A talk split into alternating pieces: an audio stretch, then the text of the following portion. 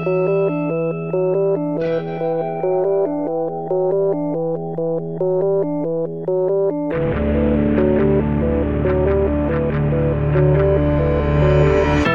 e bentornati su Easy Apple dopo la lunga pausa estiva. Io sono Luca Zorzi.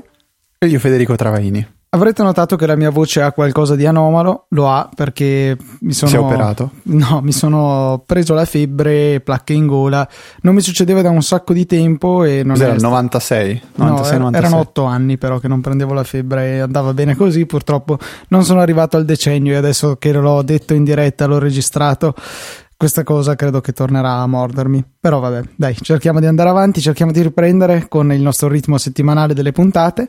Eh, come avrete notato, siamo usciti sempre il venerdì alle 17, per cui la nostra tradizione verrà mantenuta anche nel corso della nuova stagione 14-15 di Easy Apple. E niente, Fede, hai qualche novità incredibile che vuoi presentarci? Uh, ma, ma, di grosse novità no, è solo che uno di questi giorni mi stavo un po' annoiando tra uno studio e l'altro, cioè tra lo studiare e lo studiare in questo senso, e ho deciso di provare a installare Yosemite su, sul mio Mac, quindi in questo momento sto, sto guardando una finestra di Safari molto bella e pulita, uh, perché Yosemite appunto secondo me ha fatto un bel passo avanti per quanto riguarda Safari. E um, continuo a sconsigliare un po' anche a tutti quelli che uh, stanno ancora tentennando sull'installarlo o no, uh, sconsiglio caldamente di, di installarlo perché uh, io mi sono ritrovato in un attimo di panico perché uh, le cose che sto usando principalmente adesso funzionano, ma funzionano così e così. in primis la, la, ricerca all'interno dei PDF con, con anteprima.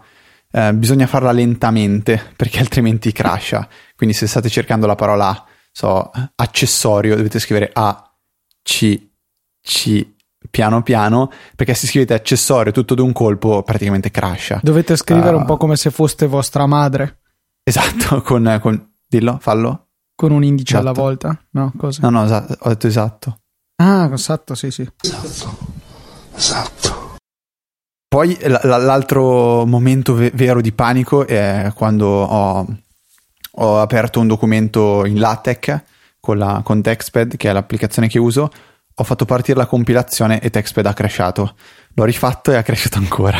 Alla terza volta ho detto scrivo agli sviluppatori indago un po' e ho scoperto che l'ultimissima versione di Yosemite ha introdotto un piccolo problema con uh, diciamo, le librerie che usano per convertire per creare i PDF e quindi l'applicazione crashava.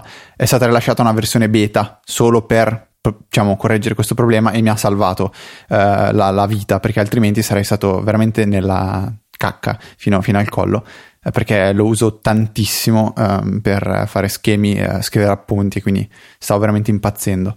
E um, poi Fede, co- il vero dramma è stato quando hai scoperto che Dropbox non funzionava del tutto. Sì, cioè Dropbox funziona, funziona soltanto la sincronizzazione, punto. Uh, non funziona niente a livello di grafica, quindi non vedrete le iconcine che vi indicano se un file è stato caricato, se è in upload e quindi se appartiene realmente a Dropbox. Non esistono tutte le funzionalità all'interno del menu contestuale, quindi non potete condividere un file direttamente dal Finder, dovete andare sul sito di Dropbox e um, cercare il file che vi interessa o la cartella e poi copiarvi il link e condividerlo diventa veramente molto lento. Eh, io uso tantissimo Dropbox.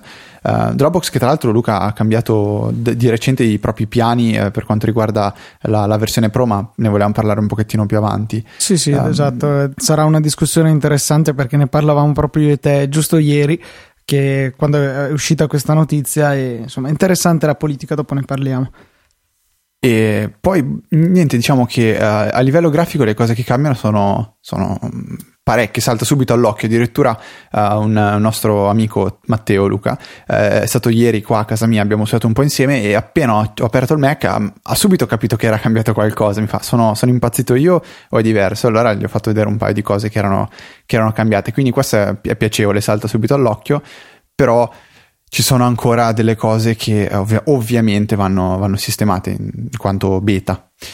Um, e quindi fa, fa quando... sull'iPhone hai ancora iOS 7 se non hai fatto il passo sì. anche lì. Sì, infatti uh, c'è il problema che um, diciamo non funziona bene iCloud tra Mac e iOS, nel senso che su Mac bisognerebbe fare il passaggio ad iCloud Drive, No, ma capito, ma fa... questo cosa c'entra Yosemite? Cioè, sempre stato, no? È Mm. il nostro motto, iCloud non funziona.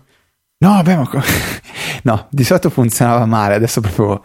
Cioè, non c'è, tipo, non, non funziona la sincronizzazione con Tweetbot, che è una di quelle cose importanti, perché altrimenti come fai? Devi leggerti due volte i tweet di Luca Bomber. Vabbè, quelli non è che sia poi male, però eh, ci sono un po' di cose che non funzionano, quindi assolutamente state, statene alla larga, resistete ancora un mesetto, anche perché poi il 9 settembre ve- verrà pro- presumibilmente un- annunciata una data un po' più certa, visto che ci sarà la, la- non è ancora ufficiale, però dovrebbe esserci la presentazione dei nuovi iPhone e sicuramente si parlerà un po' anche di Yosemite, iOS 8, eccetera, eccetera.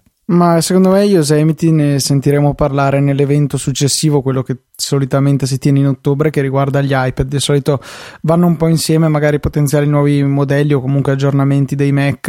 E, Eh, ma uscirà e prima, cioè dovrebbe uscire prima Yosemite di iOS 8? Sicuro? No? Io avevo sentito il solito generico questo autunno, per cui mi immagino che sarà nel tardo autunno, ottobre.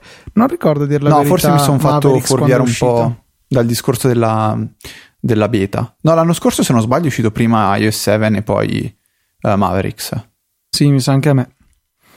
No, mi ricordo che c'era qualcosa di, di- tipo di sincronizzazione di compatibilità che eh, non funzionava ancora. Forse AirDrop, no, boh, non me lo ricordo. C'era qualcosa però che eh, doveva funzionare tra- solo tramite Mavericks iOS 7 e si aveva solo uno dei due. Mi sembra iOS 7. Forse Però, era la- il keychain, l'iCloud keychain. Eh, esatto, esatto, era quello. Esatto. Ah, infatti stavo aspettandolo. Eh, avevo le mani, stavo giocando con una forbice, non potevo raggiungere la tastiera per, per premere subito il Ok. tasto rapido che ho messo per questa, che è ormai un po' la seconda sigla di Easy Apple. Beh, eh, senti, eh, visto che abbiamo parlato di Yosemite, di cambio di grafica, pronti via, possiamo subito parlare di un'applicazione che si è aggiornata eh, in quest'estate, proprio che è iStat Menu, eh, che è una, una sp- applicazione che va a ehm, far comparire delle informazioni tecniche eh, nella barra eh, della menu bar, quella, quella che c'è in alto nei, nei vostri Mac. Luca, so che tu sei molto appassionato di questa applicazione. Io la lavo moltissimo, sì. Eh, cioè, io tengo due o tre indicazioni fisse nella mia menu bar che sono l'andamento del traffico di rete perché soprattutto quando rec- registriamo a un certo punto magari senti che eh, proprio degrada totalmente la qualità della voce e alcune volte è Skype che impazzisce e vabbè non ci si può fare più di tanto.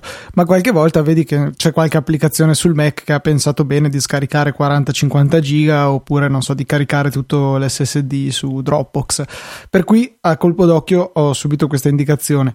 Tengo poi un indicatore della temperatura del Mac per eh, chi indirettamente mi dà anche un'idea del carico della CPU visto che vanno abbastanza a braccetto e poi tengo l'icona della batteria di eh, appunto di iStat menu in luogo di quella di sistema perché mi dà più informazioni per esempio lo stato di salute il numero di cicli vedo anche le batterie del trackpad e della tastiera esterni perché uso principalmente il mio Mac con uno schermo esterno e posso rapidamente tenere sott'occhio queste informazioni e novità dell'ultima versione di iStat che è la versione 5 è la possibilità di vedere anche le applicazioni che consumano energia significativa questa funzionalità che è stata introdotta con eh, Mavericks e che arriverà anche con iOS 8 sui sistemi mobile che appunto ci consentono di vedere quali sono le applicazioni che stanno eh, litigando di più con la nostra batteria prima questa informazione era esclusiva dell'indicatore della batteria di Apple. Infatti, io avevo due indicatori della batteria nella mia menu bar: uno nascosto in bartender, quello di Apple,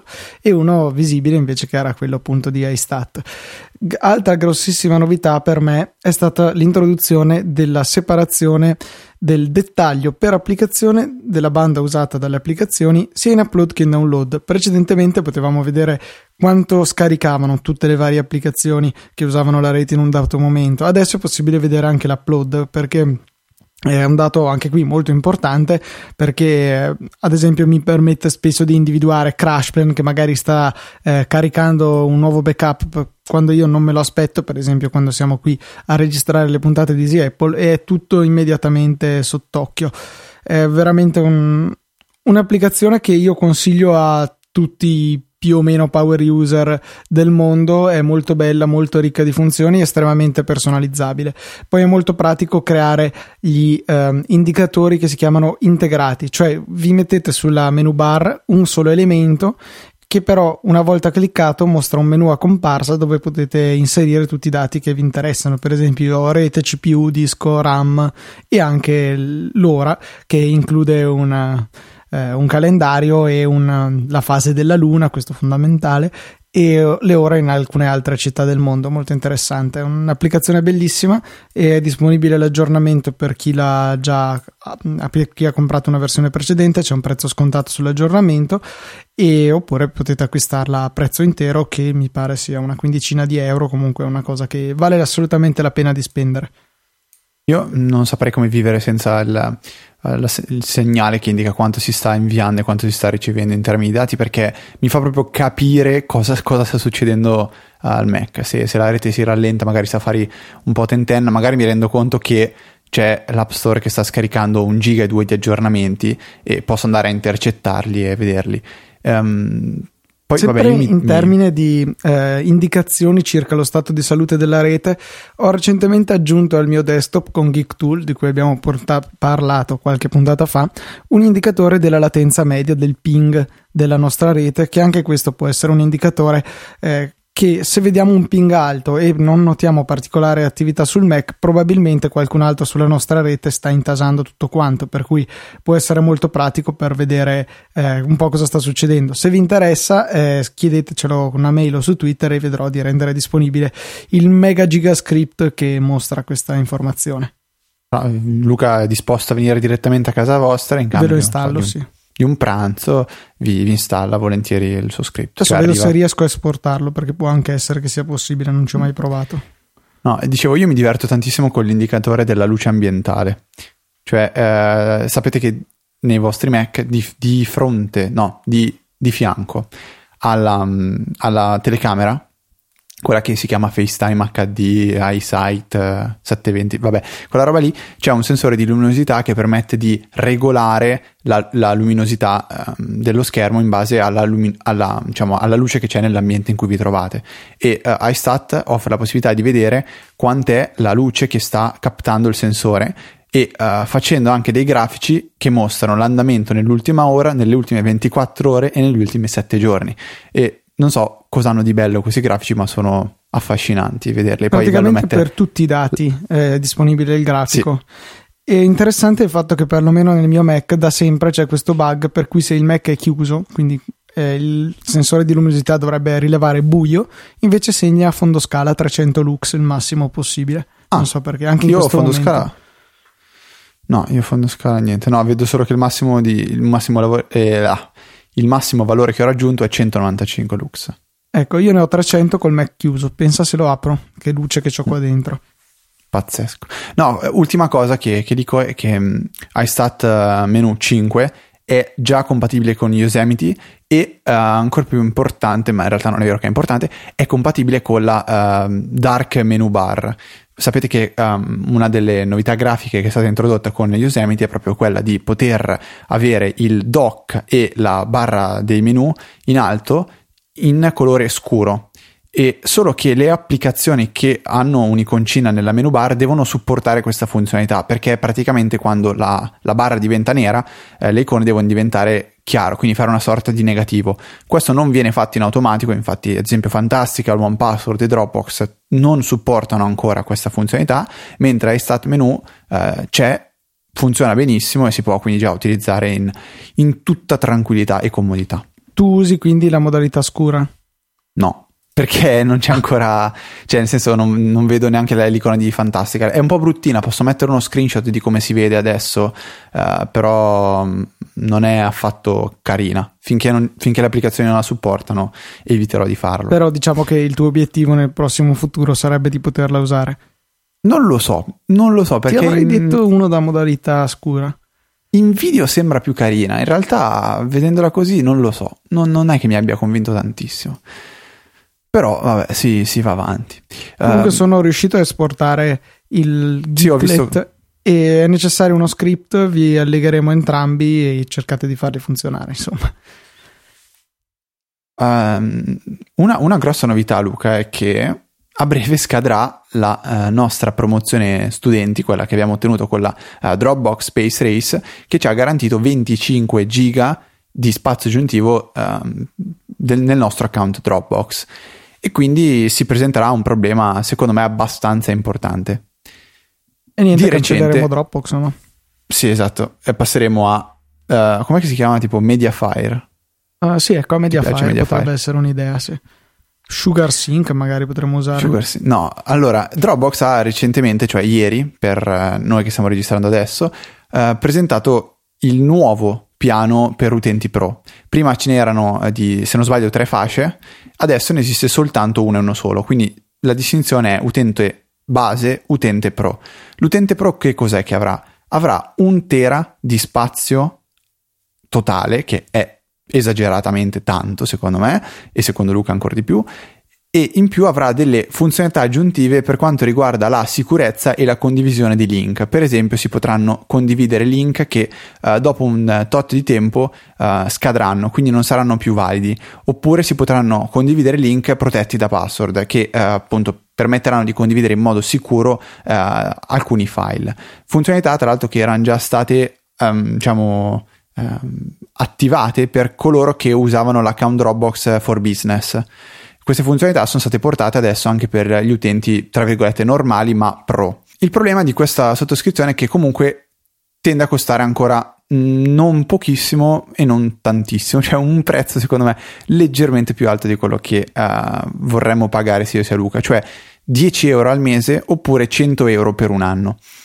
Perché diciamo che vorremmo pagare un po' meno Luca? Ma perché, perché, direi che per entrambi è sovradimensionato il Tera. Secondo me loro hanno fatto un ragionamento simile a quello che fa per dire Flickr che offre un Tera gratis. Come fa a offrirlo? Perché nessuno ci arriva veramente.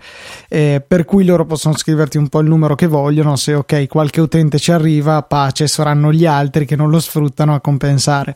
Per cui eh, loro avranno visto anche tra i le statistiche dei loro utenti a pagamento che nessuno in realtà va veramente a riempirli tantissime con nessuno intendo veramente poche persone per cui hanno deciso di eh, mettere un prezzo più concorrenziale, più simile a quello della concorrenza, cioè lo stesso addirittura di Drive, eh, non è ancora così basso come quello di SkyDrive di Microsoft, che è ancora più economico, mi pare per un tera, forse costa 4, una roba del genere.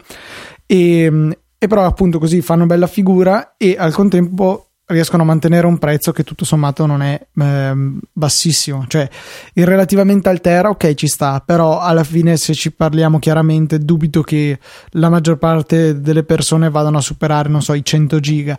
Ragione per cui io preferirei molto di più pagare non so 2-3 euro al mese quindi il doppio o il triplo per 100 giga è il doppio o il triplo al giga rispetto all'altro piano.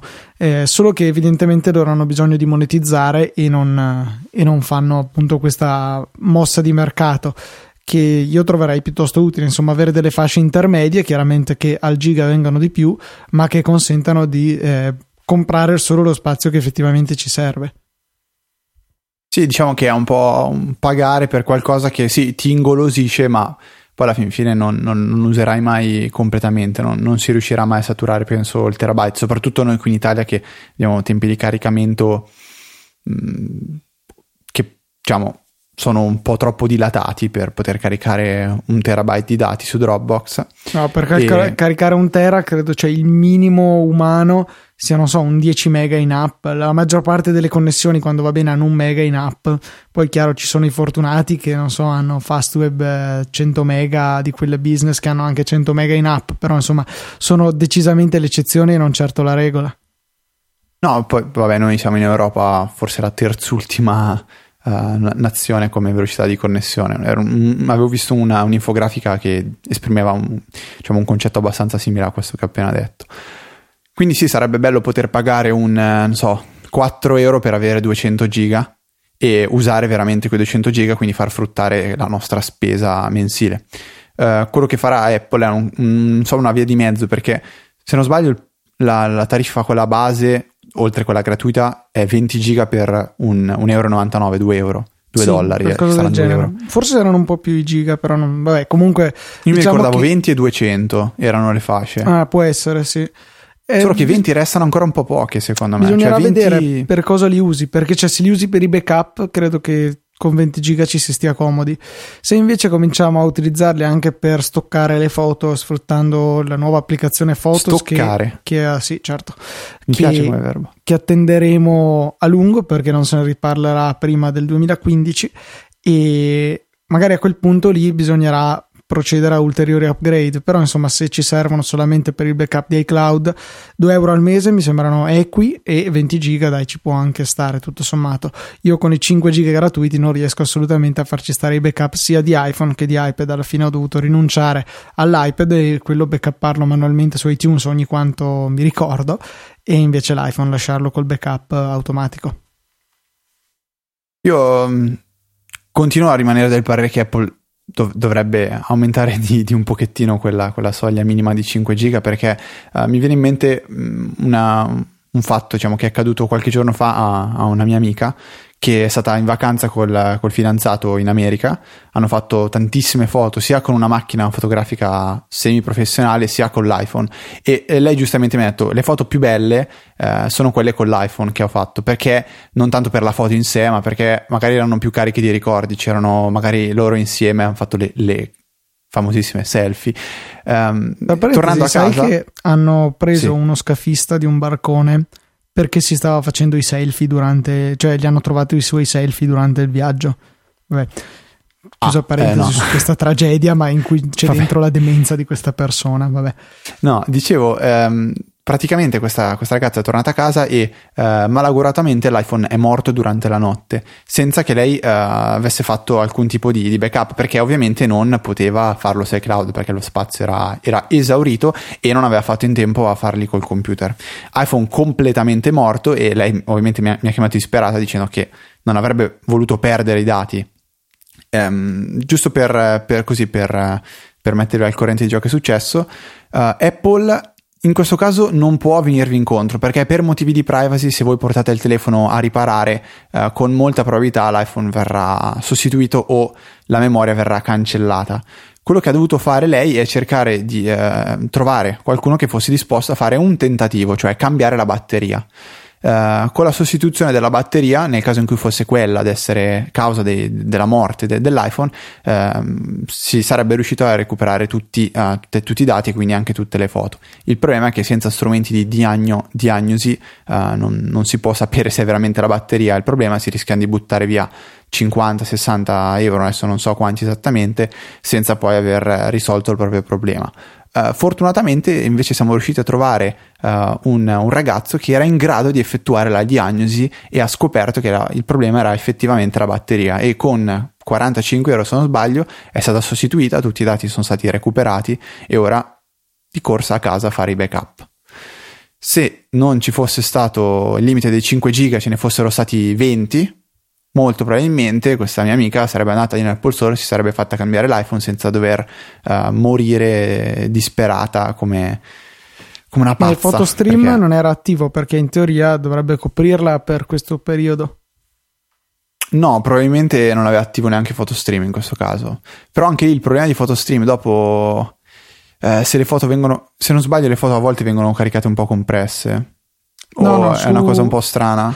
Tra i dispositivi iOS vengono sincronizzate ridotte, mi pare a 3 megapixel. Ok. Se invece le installi sul PC, iCloud o comunque usi iPhoto su un Mac, eh, vengono trasferite alla qualità integrale. I video, quelli sono persi, però almeno le foto le avrebbe salvate. Perché Ok. se non fosse stata la batteria, ma fosse stato qualcosa di più difficile o non riparabile, era un bel problema perché neanche se si fossero messi lì a dissaldare i chip di memoria e attaccarli a un altro iPhone non avrebbero cavato un ragno dal buco perché tutte le memorie di tutti i dispositivi iOS sono criptate relativamente al singolo dispositivo è una cosa che è oltre l'eventuale codice che possiamo avere messo per cui anche due iPhone senza nessun passcode senza touch ID senza niente non possono leggere i contenuti dalla memoria di un altro anche se ci sbattiamo a staccare i chip e attaccarli fisicamente sull'altro iPhone Anzi, quello sarebbe stato proprio un bel problema.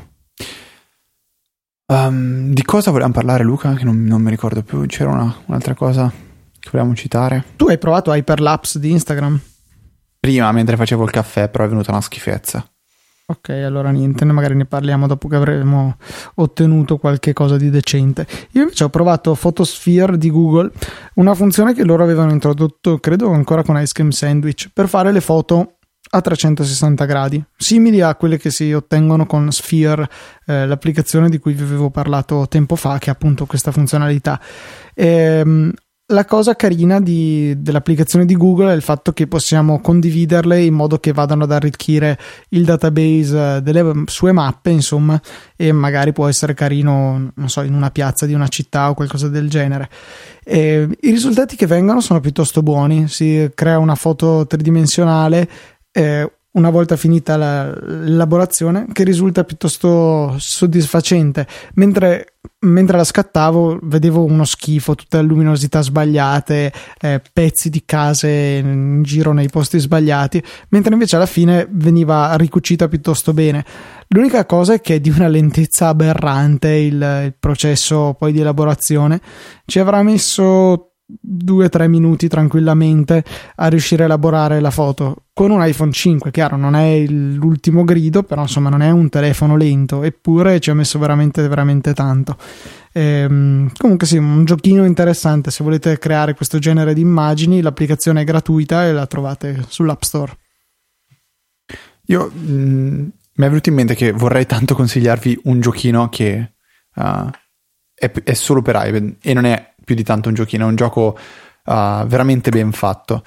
Se avete mai sentito parlare di uh, League of Legends o Dota, quindi questi giochi che um, appartengono alla categoria dei MOBA, che sta per Multiplayer Online Battle Arena, dovete assolutamente scaricare per iPad uh, Fates Forever, scritto Fates Forever, troverete il link nelle, nelle note della puntata, che è appunto un gioco totalmente gratuito, MOBA, solo per iPad, fatto veramente benissimo e uh, giocare con i controlli touch è comodissimo, è fatto veramente molto bene, l'esperienza di gioco è non dico paragonabile magari a uh, League of Legends o Dota, però uh, ha una sua interpretazione molto interessante se siete appassionati di questi giochi, se non li avete mai provati e volete provarli, scaricate Fates Forever gratuitamente dall'App Store e poi se vi va potete aggiungermi, io sono F Trava su, su Fates Forever, possiamo farci qualche partita uh, insieme ogni tanto. E um, la cosa interessante è che a differenza di magari Dota e League of Legends le partite non durano 45 minuti o un'ora ma durano una decina di minuti e finiscono lì, quindi si può fare una partita in modo un po' più casual e poi tornare magari a studiare. Uh, e ora che mi viene in mente, Luca, c'è un altro gioco a cui sto giocando, e questo devi scaricarlo anche te, che si chiama. Uh, è, allora, il nome non lo so esattamente, però è uh, Clash of Clans, però fatto con Star Wars. Non so se l'hai, l'hai visto o l'hai provato, Luca. No, il la, gioco la ufficiale di Clash of Clans la, la vedo ovunque, cioè su Facebook ogni volta che apro l'applicazione. No, eh, praticamente il gioco si chiama Star Wars Commander, è esattamente Clash of Clans, però fatto con eh, diciamo la, l'universo di Star Wars. Quindi eh, nel gioco dovrete scegliere se appartenere ai ribelli o all'impero, dovrete costruire diciamo la vostra fortezza, eh, costruire le, le, le, strutture che saranno in grado di darvi le risorse per costruire poi a, a sua volta eh, i bipedi, i, i, che si chiamano AT, come si chiama Luca, te lo ricordi per caso? No, purtroppo no oppure vabbè comunque um, vari, vari, personaggi per poi compiere delle missioni, sfidare altri, altri, ragazzi. Il gioco in sé non è che è bello perché è, è, stato pensato in modo particolare, è bello perché è Star Wars. Quindi Luca, per favore, scaricalo, così ti annoi subito. All'inizio, e... quando hai detto di scaricare un gioco, pensavo volessi farci scaricare Swing Copters, il gioco Oddio. Come non sai Ma io, io, l'ho, io, l'ho, odiato parecchio. Cioè, cioè anzi, io non riesco a capire come si gioca neanche. Cioè. Uh, per chi non avesse capito, Swingcopters è il gioco che ha sviluppato uh, il signor Flappy che, Bird. Eh, il, sì, ormai si chiama così, il signor Flappy Bird. Eh? Cioè, Anche perché il nome aver... non sono assolutamente in grado di pronunciarlo. Pakistano, giusto? No, thailandese mi pare. Thailandese. Dong uh, com- Nguyen si chiama. Ah, famosissimo Don Nguyen, che non è un prete, uh, ha sviluppato e rilasciato nell'App Store uh, cos'è Swiftcopters? Eh, l'ho appena eliminato dall'iPhone, un attimo. Eh, swing, Swing Copter. Swing Swing- Copters. Swing Bello che l'abbiamo detto tre volte a testa prima. Sì, vabbè. Eh, che è un gioco abbastanza simile a Flappy Bird. Cioè, Flappy Bird dovete andare da, da sinistra verso destra con un uccellino, toccando sullo schermo per farlo saltare e passare attraverso delle porte. Ecco, mettiamola così. Con Swing Copter dovete andare dal basso verso l'alto, con- quindi controllando questo omino che eh, farà girare un'eli- un'elica eh, sulla, sulla propria testa. ehm, e eh, toccando lo schermo voi lo farete andare da destra verso sinistra o da sinistra verso destra in modo alternato. Quindi ogni volta che voi toccherete lo schermo lui andrà a sinistra, poi a destra, poi a sinistra, poi a destra e anche qui dovrete farlo passare attraverso delle porte. Diciamo che è già difficile superare il punteggio di 1 perché è veramente un gioco complicatissimo. Diventa un po' più semplice giocandoci sull'iPad, però secondo me è un gioco frustrante molto più di quanto non lo fosse Flappy Bird. Quindi scaricatelo, provatelo, disinstallatelo. Vabbè, adesso io almeno ho capito come si gioca, che prima non- io cercavo di inclinare l'iPhone, non andava mai dove volevo. Ah. Grazie, adesso l'ho reinstallato, dopo lo provo. Ma mi sentivo veramente stupido anche perché non ce la facevo andare su YouTube a scrivere tutorial su Incopters. Mi sembrava di essere veramente un decerebrato. Comunque, eh, un piccolo avviso di servizio: Francesco ci segnala un tentativo di phishing avvenuto ai suoi danni e che ora che mi ricordo avevo ricevuto anch'io. Cos'è il phishing? Saprete tutti che sono quelle mail eh, che sembrano provenire da aziende importanti, banche, in questo caso Apple, e che chiedono di eh, inserire per- con una scusa o con l'altra il nostro nome utente password. Il furto è sempre il fine ultimo, eh, in questo caso ci ruberebbero l'account Apple con cui si possono fare acquisti, insomma, sicuramente qualche utilizzo interessante lo troverebbero.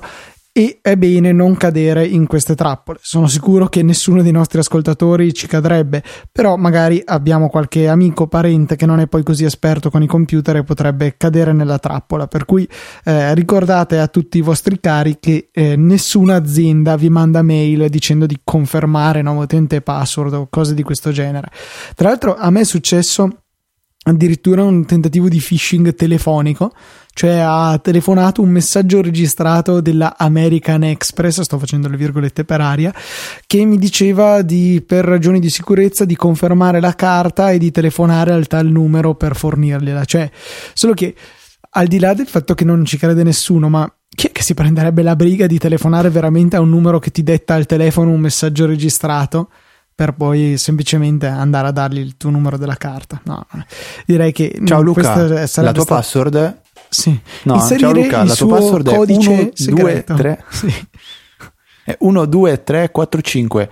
Se non è questa, ci siamo uno, sbagliati. sì. Ci può rinviare quella corretta? Grazie. sì, sì, stiamo facendo una sono così, verifica. no? Esatto. Per cui niente, Mm. una piccola segnalazione che può essere utile. Ma sai qual è la cosa che mi, mi turba più di tutte eh, in Yosemite? Dimmi. Che hanno cambiato il rumore che fa il Mac quando alzi e abbassi il volume.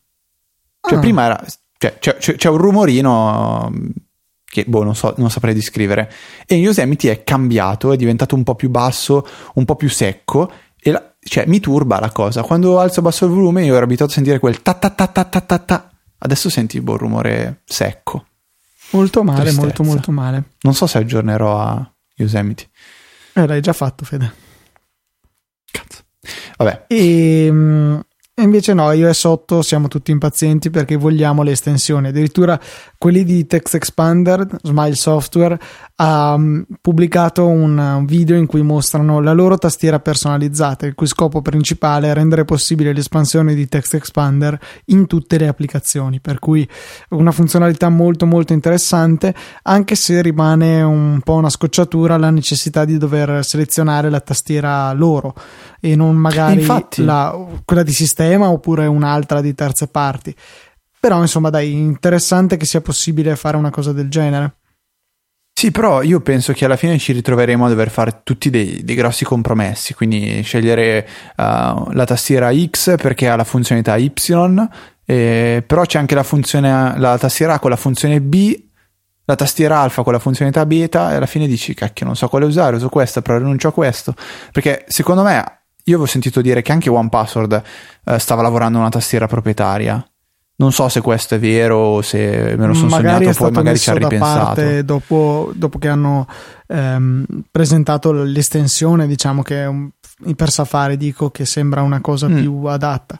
Però magari con la tastiera riuscivano a supportare applicazioni che invece non, eh, non avevano integrato direttamente One Password. No, è che il bello di, delle estensioni che sarà possibile se, uh, se non sbaglio, se un'applicazione supporta questa funzionalità che sto per dire, um, sarà possibile quando crei un account, ad esempio, ti viene chiesto di uh, inserire una nuova password, uh, utilizzare un'estensione di OnePassword proprio per creare una password complicata e, e direttamente salvarla all'interno della propria uh, libreria di OnePassword. Però l'applicazione, da quel capito io, deve supportare questa funzionalità. Se invece si avesse a disposizione la tastiera di OnePassword, a quel punto lì eh, le due cose diventano slegate, quindi con la tastiera sei in grado di fare la stessa cosa. Quindi non, non lo so non l'ho capita molto bene io. Però dai, in generale le estensioni credo che siano la, la cosa più interessante che è in arrivo in iOS 8. Eh, estendono per la prima volta veramente le, funzionalità, le funzionalità di, eh, di iOS, andando boh, a fare qualche buchino qua e là nella rete strettissima che era stata tesa attorno a tutto nel sistema. E secondo me potremo veramente vederne delle belle. Credo che Apple abbia adottato comunque una strategia giusta che ci permette di mantenere un sistema decisamente sicuro ma consentendo comunque delle funzionalità che erano prima impensabili senza arrivare all'eccesso se vogliamo chiamarlo così di Android dove più o meno tutto è permesso ho sentito parlare invece molto poco del, dei widget. Non so se tu hai qualche. Avevo visto cioè... un Nyan Cat creato eh, che ti stava appunto nel Vabbè, Notification Center. Mo, eh, a parte quello, avevo visto un'applicazione. Eh, per... che io ho visto. Esatto, so quella se... che usa Dr. Drang, quella calcolatrice. Per quanto boh, ne discutevo con mio fratello e lui giustamente diceva che non vedeva più di tanto l'utilità di una calcolatrice lì, considerato che eh, la calcolatrice di sistema è raggiungibile dal control center e non credo eh, ma che così esci da una super eh sì, ho capito, però comunque alla fine nel, sì, nella tendina metti se ti serve un conto rimanendo nell'applicazione in cui sei, perché non vale neanche il discorso, eh sì, ma quella è una calcolatrice ultrascientifica con mille funzioni, però non credo che riescano a ficcarle tutte nel notification no, center. Ma io da quel che ho visto è una, una calcolatrice giusto per fare tre somme e una divisione, non puoi fare molto altro. Eh, cioè, eh, io, boh. guarda, su, su, su, Yosemite la trovo assolutamente inutile, nel senso che c'è la, la, la calcolatrice um, di lato quando si richiama il notification center. Um, ma non sarà mai ora... comoda dovendo andare a cliccare i singoli bottoni, mai comoda ma anche lo stesso spotlight, cioè. Ma sì, cioè, ma no, c'è, c'è Spotre che è comodissimo, secondo me, c'è Alfred che è anche lui comodissimo. Cosa usi, usi adesso? Sei, hai cominciato a provare a usare Spotlight oppure mm. hai già mm. rimesso Alfred e tutto?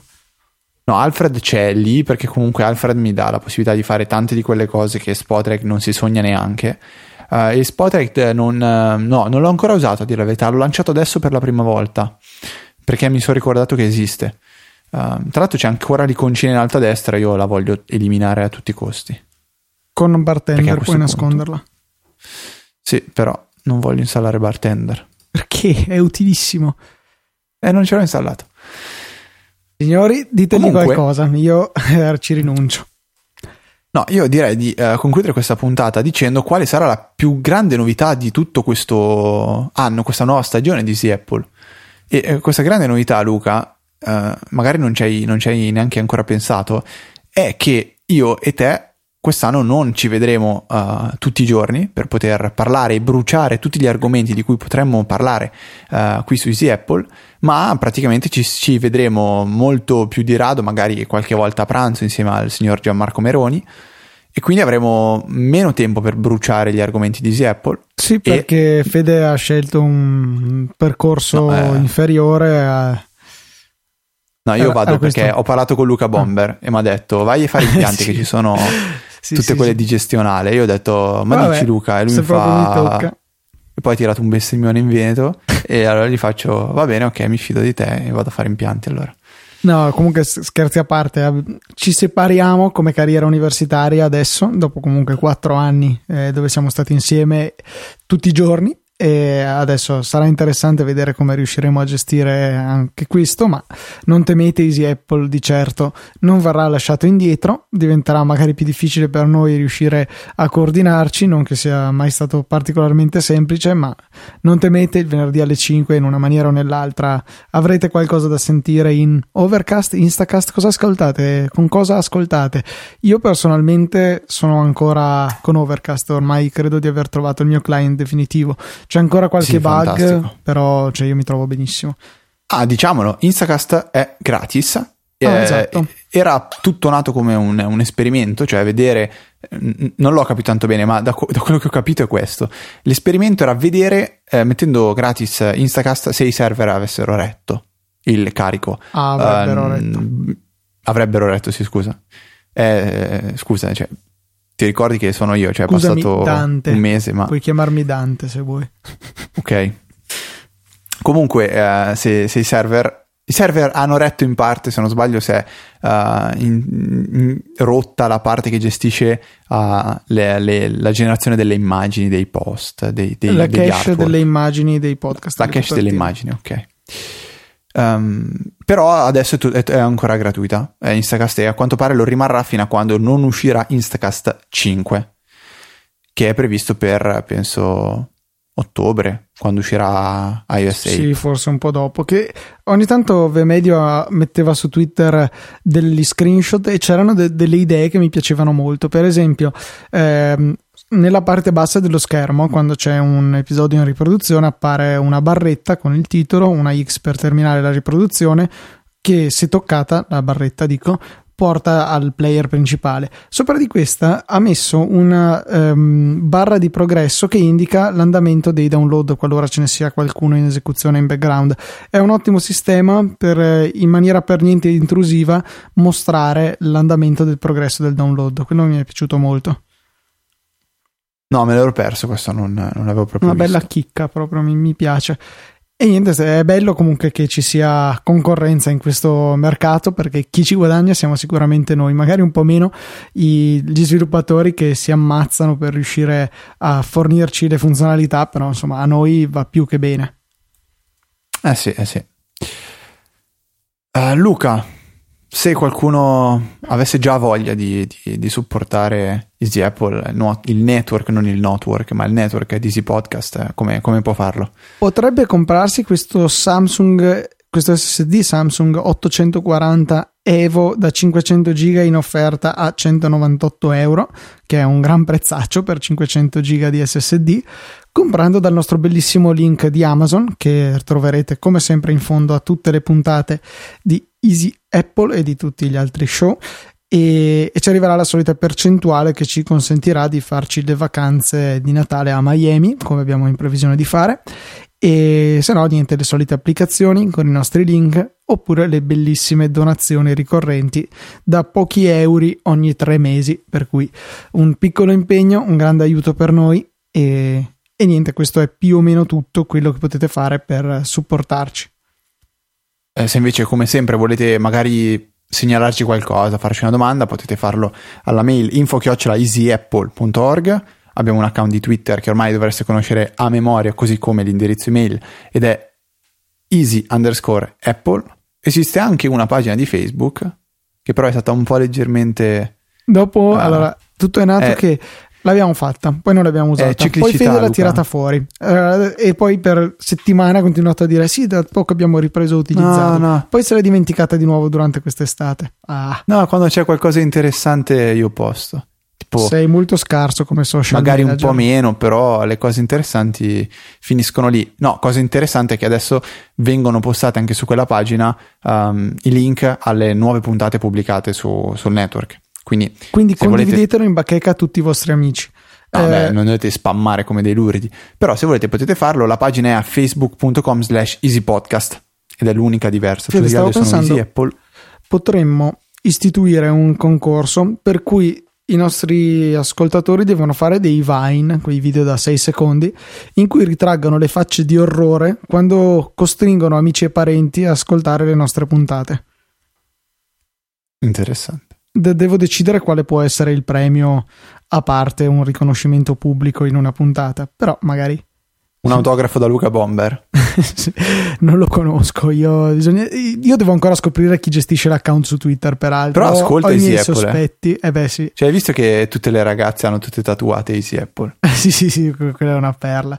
Tra l'altro, eh, mi sento un po' come Viticci che non sa chi è che fa co- timer koala sing. E, e, io non so chi sia Luca Bomber, però i miei Beh, sospetti. L'importante è che tutti voi andiate a, a vedere l'account di Luca Bomber così per capire ciò di cui stiamo parlando. Lo trovate su, se non sbaglio, Luca Bomber 91 su Twitter. Comunque il link sarà nelle note della puntata. Immagino Anche se sarai... Luca lo cancellerà, io lo rimetterò. sì, ah, ormai ho rinunciato. È in the wild e non c'è più niente da fare, io non posso. È in the wild in tutti i sensi. e con questa nota andiamo a chiudere okay. la puntata. Salutiamo e per chi non l'avesse ancora capito, io ero Federico e sono Federico. E io rimango e sarò Luca. E noi ci sentiamo settimana prossima di venerdì con una nuova puntata di Easy Apple.